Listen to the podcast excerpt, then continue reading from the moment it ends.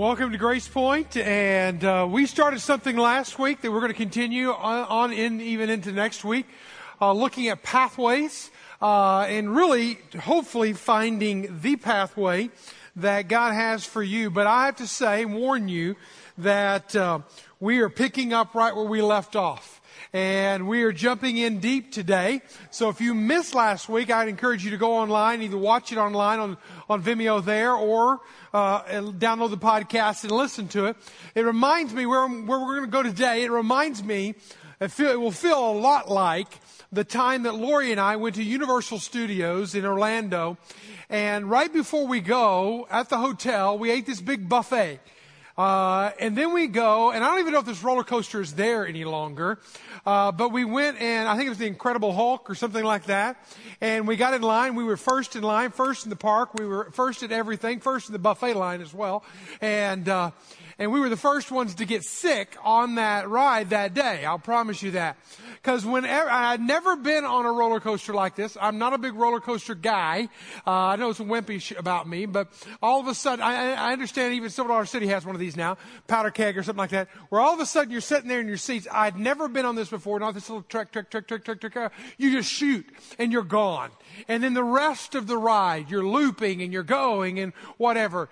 Needless to say, the big buffet was not conducive to the big explosion on the Incredible Hulk. The rest of that day was very uneventful. We went to the kiddie park and played foosball.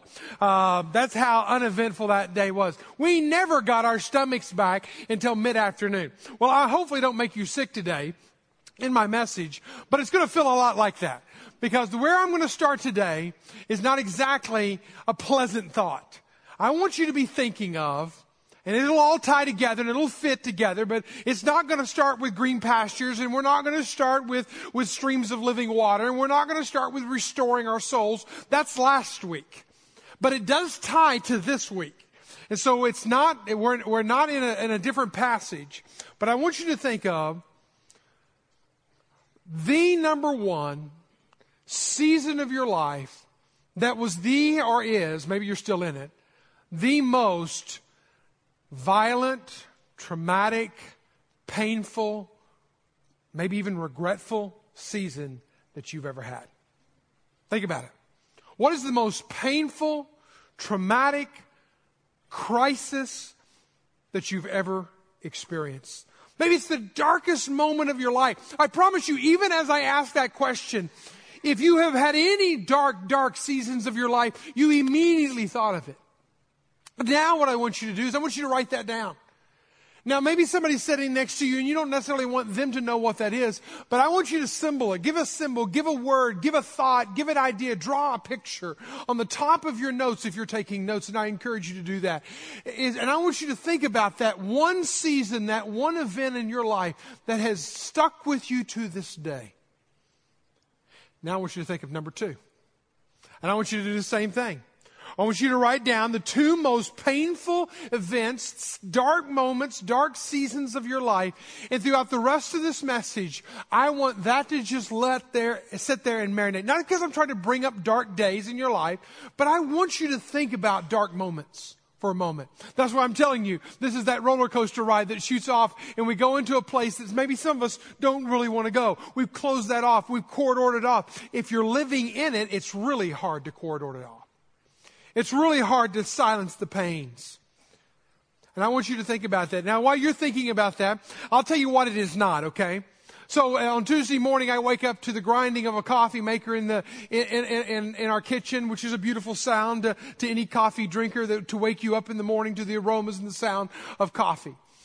And every morning at 4.30 in the morning, that's what happens. That's what I wake up to. And, and I go in after my shower and I, and I pull the coffee out and there's no coffee in the coffee. There's no water. It's, it's, it's all a mess.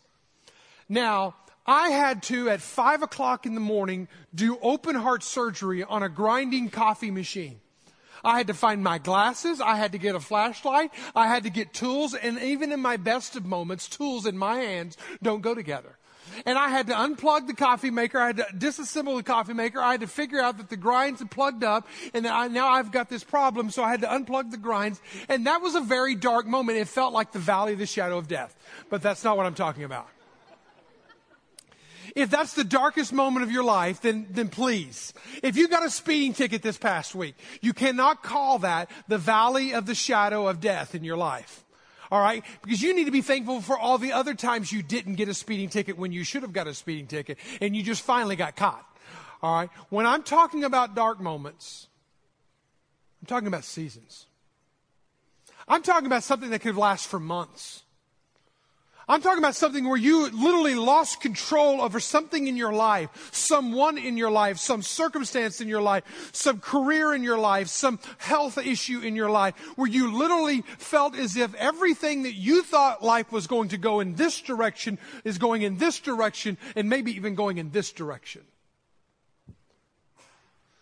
And if you were here with us last week as we started studying Psalm chapter 23, you kind of know where I'm going. We stopped at verse 3. We only read through verse 3, but we're going to be at verse 4 today, and that's all we're going to talk about. But I want you to think about this in terms of one word. If you could put one word over that season, maybe for some of you it was the word moving, fill in the blank, moving here or moving from here. Moving from this house to that house. If you're a student and you're in school, uh, it was moving from this school to that school. All your friends were back here, but now you're over here and nobody's your friend dark seasons. What word would you put over your dark season? Would it be divorce? Would it be death? Would it be diagnosis? Would it be career? Would it be infertility? Would it be relationship? Would it be betrayal? Would it be loss? And when I say loss, that encompasses a lot of things. It could be the, the loss of a dream. I thought my life would be here at this age. I thought my career would be here at this age. I never would have dreamed I would have been in this broken relationship. That wasn't my five year plan. That wasn't my life plan. It's the loss of a dream. Maybe it's the loss of innocence. Maybe somebody stepped into your world, into your life that you trusted, and they hurt you harmfully, shamefully hurt you. Darkness comes over our soul pain, suffering, crisis, trauma, shattered dreams. They're all indescribable and they're all very painful and we all go through them to some degree. Maybe it's a chronic illness. Maybe it's something physiological. Maybe it's emotional. There's, there's so many different patterns of this. And one of the things that I'm learning in this whole process of life is that they're unavoidable. And anybody who will try to sell you a pill, a pathway, or a religion, that if you take this path, if you think these thoughts, if you pray this way, if you do this, that all your problems will go away. Absolutely, they're selling you a lie. So, Mike, why, why, why would I even come to church today that, as negative as you are? Just hang with me on this.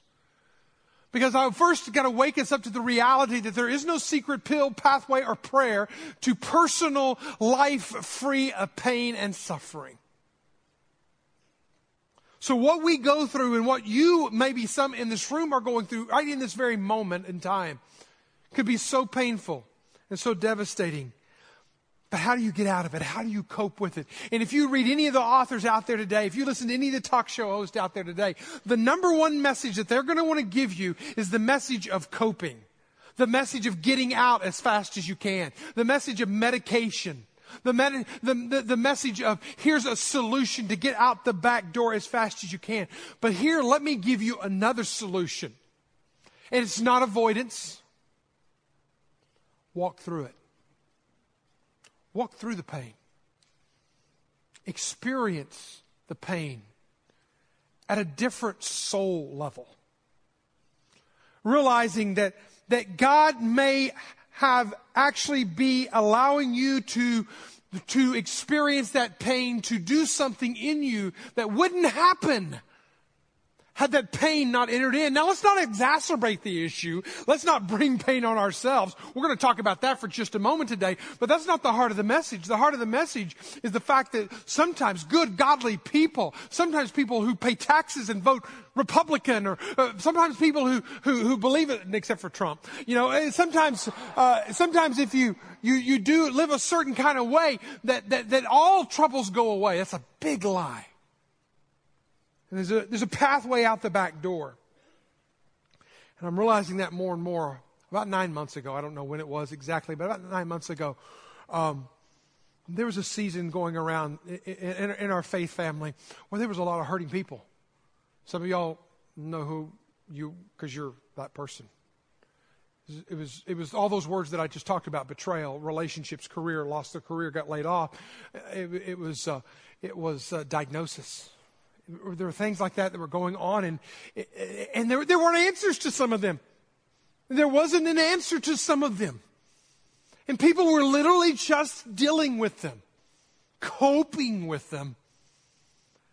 And how do, how do we as a pastoral team come along beside? Because sometimes that's all we can do is come along beside. We can't fix it. We don't have the secret lever pill prayer that makes it all go away and all of us dance through fields again. Sometimes we have to just walk through the pain. Anyway, about nine months ago, I realized this, and at the same time, I don't, I was unsolicited. I didn't go out looking for them, but I literally had magazine articles. I had things drop into my inbox. I literally had a publisher send me a book. I didn't solicit, ask for, or order or anything, but it was all books, articles, things related to pain and suffering. And so I just kind of filed that away, put the books on the shelf, and said, Thank you, but no thank you. I don't want to talk about that because typically that means I'm going to have to experience some of that. So in the process, I'm giving you a long story to say that a, a, few weeks ago, I go back, I go on my study sabbatical and start studying for the coming year's messages. And again, I go away not thinking about this, but I told the staff about nine months ago, I think that God may be somewhere, some down the road leading me to share a series of messages on pain and suffering. And I don't know what that's going to mean and look like, and I'm certainly not looking forward to it. And so on the very first day of my study sabbatical, I'm opening up my Bible. I'm sitting there at my desk. I'm sitting there thinking and praying. And it was as if God said this. You remember about nine months ago when all that was happening? Well, it's time. Normally, I come back from a study sabbatical just to kind of give you the, the perspective on it. I come back with about a year's worth of messages. Not, not, not complete in any sense of the word, but a sense of idea, direction of where I'm going with four or five different message series. I came back with, from this study sabbatical with one message series. The entire time, God kept pointing to, leaning in on, resurrecting in my own life different pains and different issues and different struggles in different books and different articles. And I spent the entire week just absolutely studying it. It's going to actually lead, culminate in a series of messages that's not starting today. It's not even going to start till mid-October, but it's one that God is working into me. And the one thing that I'm realizing is that good people, godly people, people that fill up the room, that fill up this room right here and now, can live good lives and at the same time experience some of the most life life excruciating, dream shattering kinds of pain. And what do you do with it? And how do you make it through it? I didn't want to, I don't want to, I don't want this series. I'd rather talk about butterflies and rainbows. I, I would much rather talk about uh, five ways to success and happiness. But I really believe whether you are in a storm right now, coming out of a storm, or you're about to go into one, we all need to hear about this. Because the reality is, whether you're good, bad, ugly, tall, skinny, whatever, whether you're educated, uneducated, whether you're Baptist or Methodist, whatever the case may be, you will experience pain. Matthew chapter 5, verse 45 makes it clear he causes the sun to rise on the evil and the good. He sends rain on the righteous and the unrighteous. And one of the things we talked about last week is this guy named David, King David. And even King David, I said life principle last week, even a king needs a shepherd. And by all means, as we talked about last week, we talked about green pastures and fields and, and water and brooks and, and, uh, and restoration and paths of righteousness. It, oh yes, I, take me there. I want that kind of shepherd. But at the same time, I did you an injustice knowing that I was going to have this week to, to kind of come back and rectify it. I did you an injustice by giving you the impression that it just ends at verse three. But actually this paragraph doesn't end until after verse four. That literally the same shepherd who leads us to green pastures and leads us beside the still waters and restores our souls and leads us in paths of righteousness also leads us through valleys of the shadow of death. And when we go through these valleys of the shadow of death, how do we pass through them? And David himself experienced these same valleys.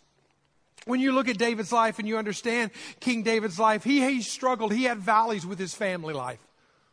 He had one son who wanted to kill him and to become the king. He had another son who walked with God and was very wise, King Solomon. We know that, but also just one generation away, David's son Solomon turns away from God. We find that in 1 Kings chapter 11 verse 4 and it says Solomon grew old. His wives turned his heart after other gods and his heart was not fully devoted to the Lord his God as the heart of David his father had been. Moms, dads, we might think that the next generation's safe and secure because you got them at Grace Point and they're in the student ministry or they're in the, they're in the uh, children's ministry. But listen, nobody's safe. And we got to keep praying for our kids. But David himself experienced family crisis of his own children walking away from God. He went through career crises. I told you about his son who tried to overthrow him, uh, own coup d'etat within his own family to overthrow him. But he spent, even after he was anointed by Samuel to be king of Israel, he spent years of his life running for his life, praying for his life, because Saul and his armies were after King David. One of the passages that we're going to read from and study from in the series coming up, the pain uh, and power, uh, uh, or excuse me, the, the pleasure and pain, uh, uh, uh, excuse me, the next series in, in, a few months. Um, the pleasure and power of pain. That's the title of the series. Psalm 54 is a passage that we're going to look at. And you hear in the voice of David here, God, for your sake, help me. Use your influence to clear me. Listen, God, I'm desperate. Don't be too busy to hear me. How many times does God seem so far off? Outlaws are out to get me. Hitmen are trying to kill me. Nothing will stop them. They're wanting your job. They're wanting your home. They're wanting your spouse. They're wanting you. They're coming after you. And what do you do? God, where are you? David is going through a season of depression in Psalm 54. We're going to look at it in detail. But he also had his personal dark spots, his personal dark valleys that he went through. It says this also in Psalm 42. It says in the message, it says, I am a, on a diet of tears. Tears for breakfast, tears for supper. All day long, people knock at my door, pestering, Where is this God of yours? These are the things I go over and over, emptying my, out the pockets of my life. He was bankrupt. He was impoverished. Where are you, God? And whenever you're living in a season of pain, when you're going through a time of suffering, you wonder where God is. As you're going through that valley and that deep darkness of it all, you're, you're questioning God. And I get it, and He gets it. And it's been that way through the years. And so, hey, here's a good time to go to another church if you don't want to talk about pain and suffering. And I don't want to talk about it any more than you want to experience it. But the reality is, is it's out there. And we will go through it. But how well we go through it, or are we just going to cope and get by with it, is going to be a lot of how we do deal with Psalm 23. Now, we read this last week. I want to read it again. I want us to, to, to read uh, the whole thing. Uh, in fact, uh, I want us to look at Psalm 23, uh, verses uh, uh, 1 to 3. I want you to say it with me out loud, actually, okay? So here he is. The Lord is my shepherd, I shall not want. He makes me to lie down in green pastures. He leads me beside the still waters. He restores my soul. He leads me in paths of righteousness for his name's sake. All right? So, I want that verse to go away, and I want us to say it out loud together. Those verses to go away, all right? So here is The Lord is my shepherd, I shall not want. He makes me to lie down in green pastures. He leads me beside the still waters. He restores my soul. He leads me in paths of righteousness for his name's sake. Now the passage goes on, and we're going to go on and read that, but just in case you thought, I can't memorize that, that's too big for me. Several of y'all, thankfully, have posted on my Facebook this past week of a little kid who memorized the entire 23rd Psalm, all right? And so I think as a matter of shame on you, no, no, as a matter of encouragement to you, I want you to watch this little boy and then just uh, uh let it be a point of inspiration. So guys, can you roll that video? I should not want. He making me to lie down in green. He leading me beside the still water. He restored my soul. He leading me in the path of righteousness for his name's sake. Yea, do I walk through the valley of the shadow of death. I'll fear no evil. Thou art with me. Thy rod and thy staff, they comfort me. Thou prepare a table for me in the presence of my enemies. Nose and my head with all. My cup running over. All of my shirt. Goodness mercy shall find me all the days of my life. I will live in the house of the Lord forever. Amen. Amen. To that, yeah. Hmm. No excuses now, all right? So let's pick up right where we left off. And this is where we're going to go today. So let's say it together again. The Lord is my shepherd. I shall not want. He makes me to lie down in green pastures. He leads me beside the still waters. He restores my soul. He leads me in the paths of righteousness for his name's sake. Now here's where we're going to go today. Even though I walk through the valley of the shadow of death, I will fear no evil for you are with me. Your rod and your staff, they comfort me. Keep going. You prepare a table before me in the presence of my enemies. You anoint my head with oil. My cup overflows. Surely goodness and mercy shall follow me all the days of my life, and I will dwell in the house of the Lord forever. I hope that you every day will read and memorize this passage but today, let's talk about pain. Because when we're talking about dealing with walking through life and the reality of pain, how do we deal with it? When you go back to that verse, throw verse 4 back up there on the screen, guys. I want you to see the two pronouns in there, even though I walk through the valley of the shadow of death. I will fear no evil. I want you to see those two declarations of David as two declarations or two pathways that you and I should take as we walk through the valley of the shadow of death. And we're all going to do it at times and seasons of our life. And so here are the two pathways when passing through the darkness. One is that you don't stop standing, don't stop, stand, or detour the dark valleys, but walk through them walk through them. Now, you might say, Mike, I'd love to detour them.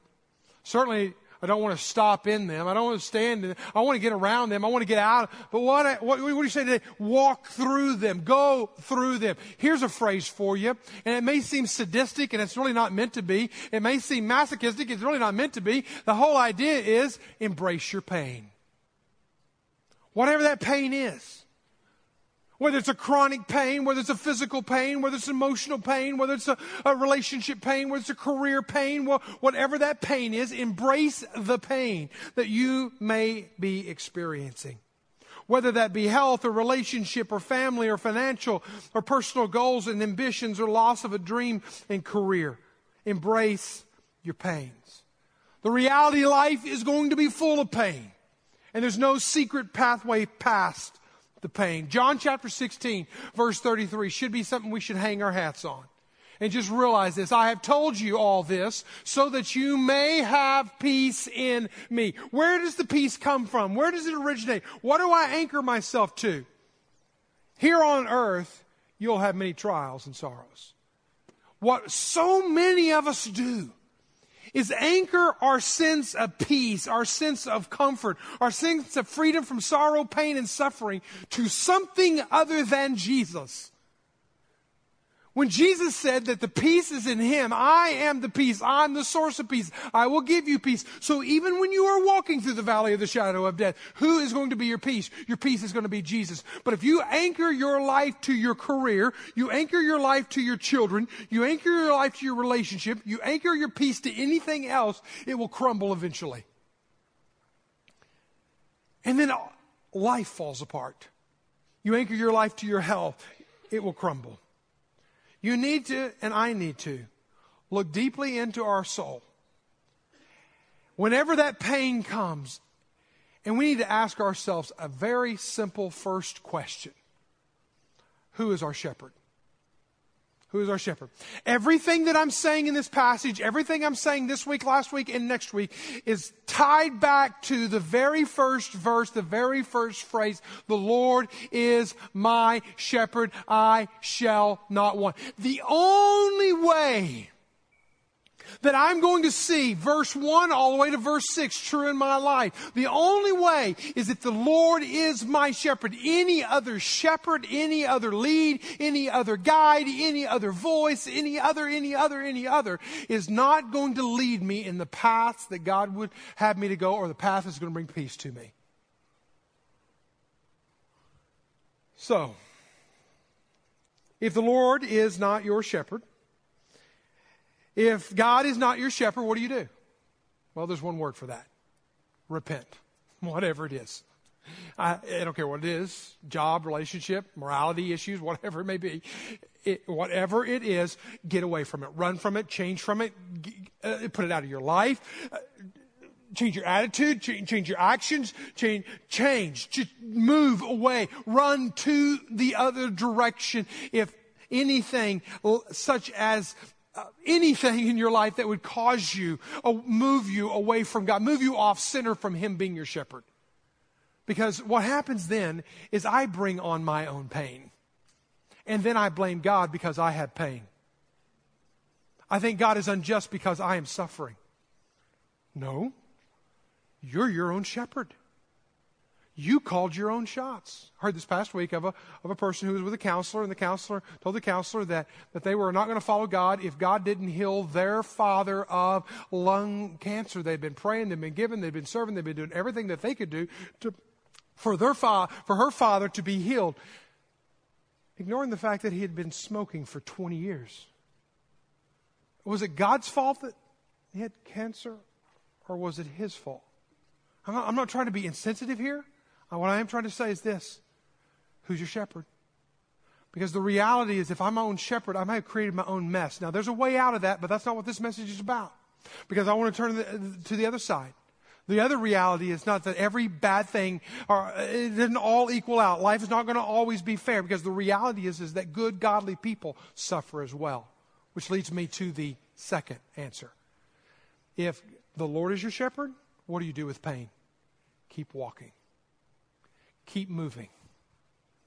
Don't stand and wallow. There's several things that I'd like to point out that we, that we need not to do. Don't stop and wallow in the pain.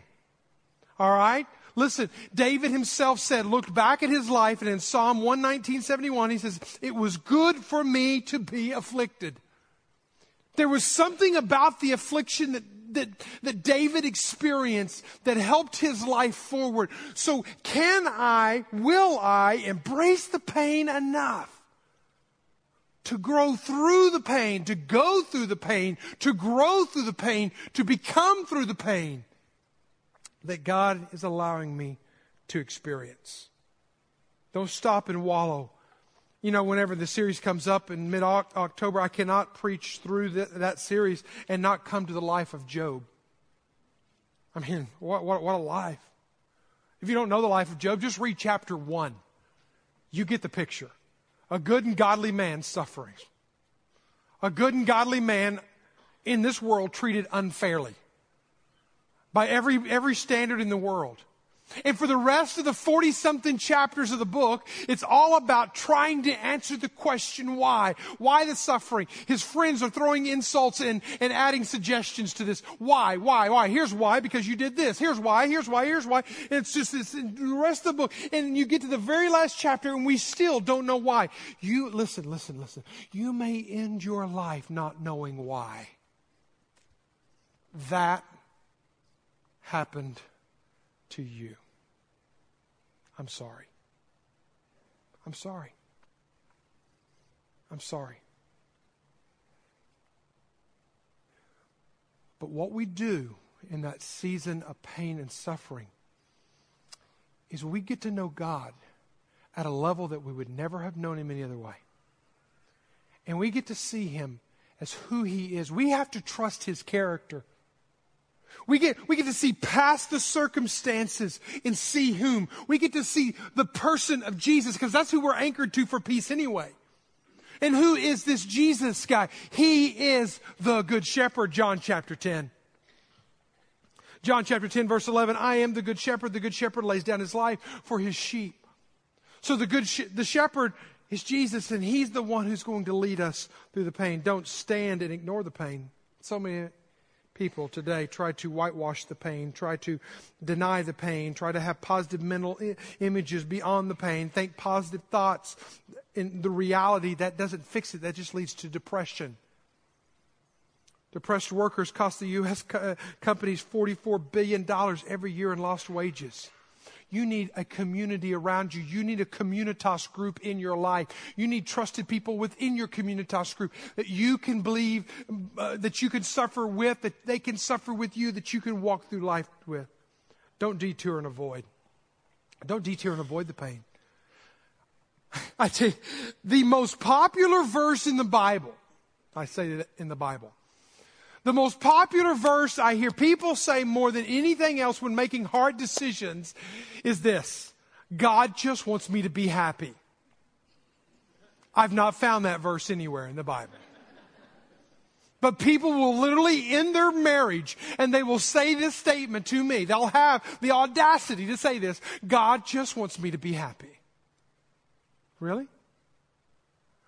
I thought He wants you to be His follower and He will lead you, and you will be fulfilled. He will lead you to the green pastures. He will lead you beside the still waters. And yes, at times, He will lead you through even dark valleys. Because a great place, if there was that verse was in the Bible, then 2 Timothy chapter 3 verse 12 would be a great place for this verse. I mean, throw that up there. Guys, I mean, you can just see it. All who desire to live godly life in Christ Jesus will be happy will be successful. No, what's it say? We'll be persecuted.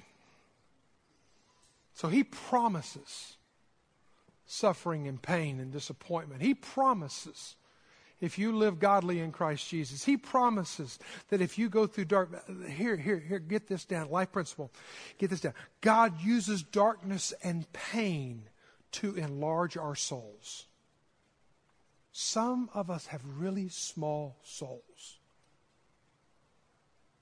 God uses the darkness and the pain to enlarge our souls. Larry Crabb's in his book, Shattered Dreams, he says, people who find some way to deaden their pain. What happens? Pain comes on, suffering comes on. We go out, we find a way to medicate it. We retail shop, we, we, we find pills, we find drugs, we find alcohol, we find another relationship. We go out and we try to deaden the pain inside of us. Never discover their desire for God in all of its fullness. See, God may actually be allowing you to go through the pain so that you might find a deeper desire for Him, and in that deeper desire for Him, find that He can be your good shepherd to get you through that.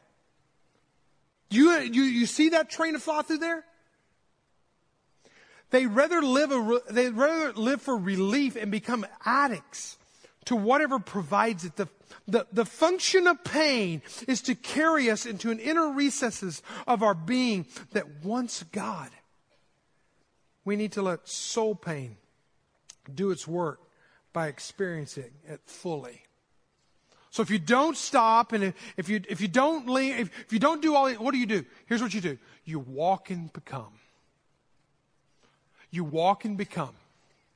You walk through the pain. Though I walk through the valley of the shadow, though I walk through the valley of the shadow of death. Though I walk, yes, continue to walk and let God make of you. You're going to hear this statement a lot in the coming series, but I want to say it now to just kind of prep and prime the pump for you. All right? Here's life principle for you. Pain will make you or break you. I know that's a common phrase. We say it a lot, but there's another part to that. You will decide which it will be. You will decide. Hebrews chapter 5, verse 8. Jesus himself experienced suffering. He, Christ, learned obedience through what he suffered. James chapter 1, verse 2 to 4 talks about this. It says, Consider it great joy, my brothers, whenever you experience various trials, knowing that the testing of your faith produces endurance, but endurance must do its complete work so that you may be mature, complete, lacking in nothing. There's so much more I could say and need to say, but I'm going to have to save it.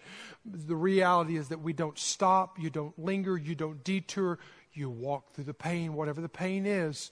Realize this that if the Lord is your shepherd and He's led you through that valley of the shadow of death, He didn't leave you alone. He didn't lead you there alone. He's not going to abandon you. He is going to walk with you and you will experience Him at far deeper levels, and you will come out mature, complete, lacking in nothing. Here's the second pathway don't allow fear to grip you while Jesus is leading you. If He is your shepherd and He is leading you through the valleys, if he's leading you to the pastures, if he's leading you by the still waters, if he's leading you down the pathways of righteousness for his name's sake, it may literally involve going through the valley of the shadow of death. If he is leading you, then there is a trust element that goes in, into play here. But what will happen, listen, listen, listen, listen, what will happen is entering into your life will be fear. What happens whenever you go through Death Valley? What happens whenever you go through Shadow Valley of Death? All of a sudden you want to grab a hold of something for your dear life. Something secure, something that, that, will, that, that, that will be okay. And so what it does is it triggers a fear inside of us. Donald Miller said it like this fear tricks us into living a boring life. So we just stay close to home. We stay, stay safe. We, we, we don't want to get out where it's dangerous. We don't want to get too close to the edge. And so we become ra- enraptured by fear. And fear drives us not, even when Jesus is leading us. University of Michigan did a study on fear fear and risk, risk management, and all the effects. And the study determined that 60% of our fears are unwarranted. 20% had already become past events, so you couldn't do anything about them. Another 10% were so petty that really, if they happened, it wouldn't change your life up or down really one way or the other. So, what about the last 10%? They actually said about 4 to 5% were real justified fears. But yet, fear will cripple so many of us. Fear will cripple us from moving out. Fear will cripple us from entering in, whatever, fill in the blank. And all along, what did, what did David say? Even though I walk through the valley of the shadow of death, I will fear no evil, for you are with me. There are two reasons fear shouldn't stop you in the valley, stall you in the valley, keep you in the valley. One is that God's abiding presence. Because you're with me. If you let me here, you won't leave me here. Don't doubt in the dark what God has revealed in the light. Keep moving, keep processing, keep going. So many of us stop in fear and freeze up in fear when God is leading us. People won't go on global adventures for fear of what may happen over there. Yet, the very passage that tells us to go to the ends of the earth and make disciples of all nations, he says, And lo, I am with you always People will not take on a first grade class to teach the children Bible stories for fear or laziness. I don't know what it may be, but they'll fear that the kid, a first grader, might know more than they do, so they don't ask and they don't get, they don't jump in. And Jeremiah 18 verse 2 says, I will give you my message. I will give you my message. Fear stops so many of us, and we end up living small, boring lives because of fear. I did not count these. Lloyd Ogilvie counted them, but he said there are 366 times in the scripture that it tells us to fear not, one for every day of the year and even leap year. So think about it. The second reason fear should not stop me is not only that his presence and that he's with me, but his guiding presence. His abiding presence, yes, you led me here, God, but also his guiding presence, your rod and your staff they comfort me. Your rod and your staff. Two different elements. What, what, what do they do? What do they mean? The rod is a form of protection. It equals protection. The best way I can illustrate this is to take you to Africa, to take you to Kenya, to introduce you to the Maasai tribe, to introduce you to the Kikuyu tribes. And you'll notice that they carry around with them when they're out with their herds, or the key chiefs or the kings will carry around a decorated, what's called a rungu. And this rungu is what they will take to beat off lion, to beat off enemy, to beat off any wild dogs, to beat off anybody who's going to prey on their livestock. God said, I am going to be your shepherd. I will lead you in the valleys at times, but when I'm there, I'm going to have my rod and I'm going to be with you. Nothing's going to happen to you that I'm not unaware of. There is never, here's a, here's a good principle for you there's never any emergency meetings in heaven.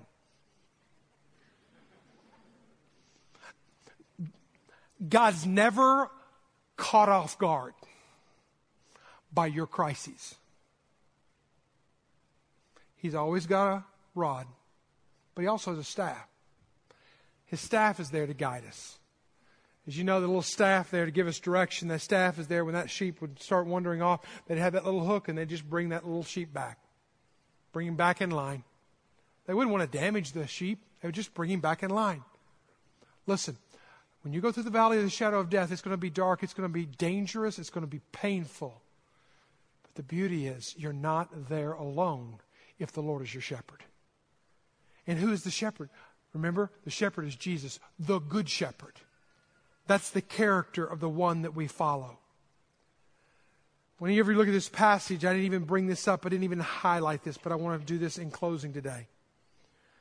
He says, And though I walk through the valley of the shadow of death, casts this image of darkness.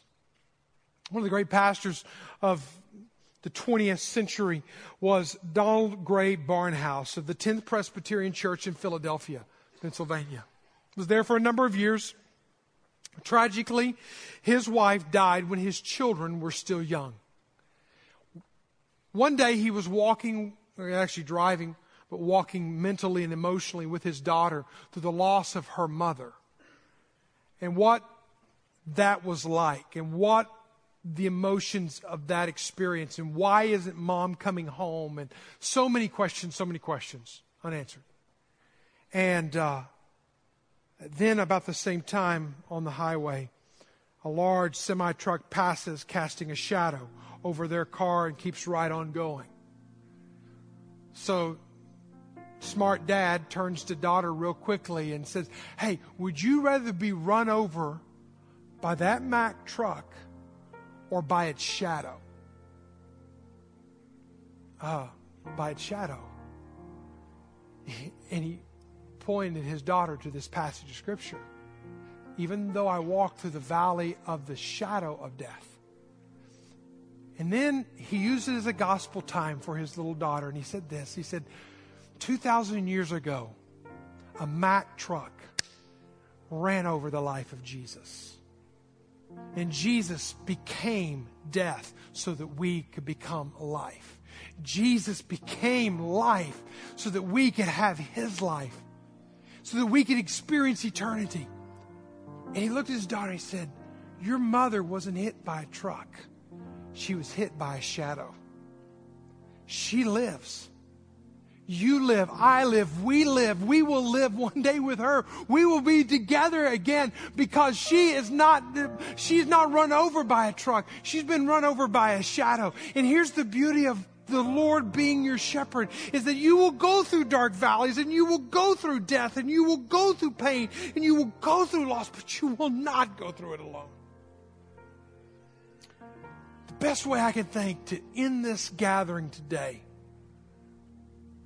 as you think about the Lord, He is my shepherd. I hope He is.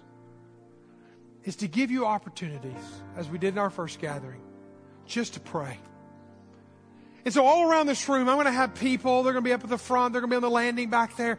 And there, there's some of our, there's some of our pastoral team, and they're, they're just here to pray with you. They're spouses of our pastoral team. They're just here to pray with you. They're not going to ask you anything. You don't have to. They're not going to come to you. You will go to them. But it's going to be a matter of you stepping out, and you don't even have to say anything. You just go up to them, and they'll just take you by the hand, and they'll just pray for you. Or you can say, I need prayer for this. I'm in a valley of this right here. Would you pray for me? And they'll pray for you. But I want us to pray together now, together. Prayer partners, would you move to around the room right now? Some of them have lanyards around their neck, and you'll you'll see them, you'll find them. But I want us all to pray. God, you, you know our hearts. You know what's going on. You know the darkness, the pain, the valley, the shadow of death that some of us are walking in right now.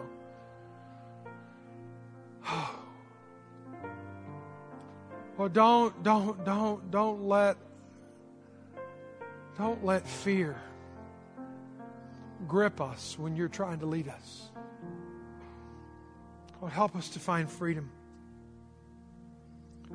Lord, in this time, in this place, in this room right now, I pray that you would, you would raise up, you would use our prayer partners just to pray over your people, Lord, and use them as instruments to voice what some in this room don't even have the words to say. But Lord, would you show up in the prayers of the people right now? Lord, thank you for loving us. We rest in that, our good shepherd. In Jesus' name we pray. Amen. Would you stand? You sing with us? You need prayer, go right now. This is your time.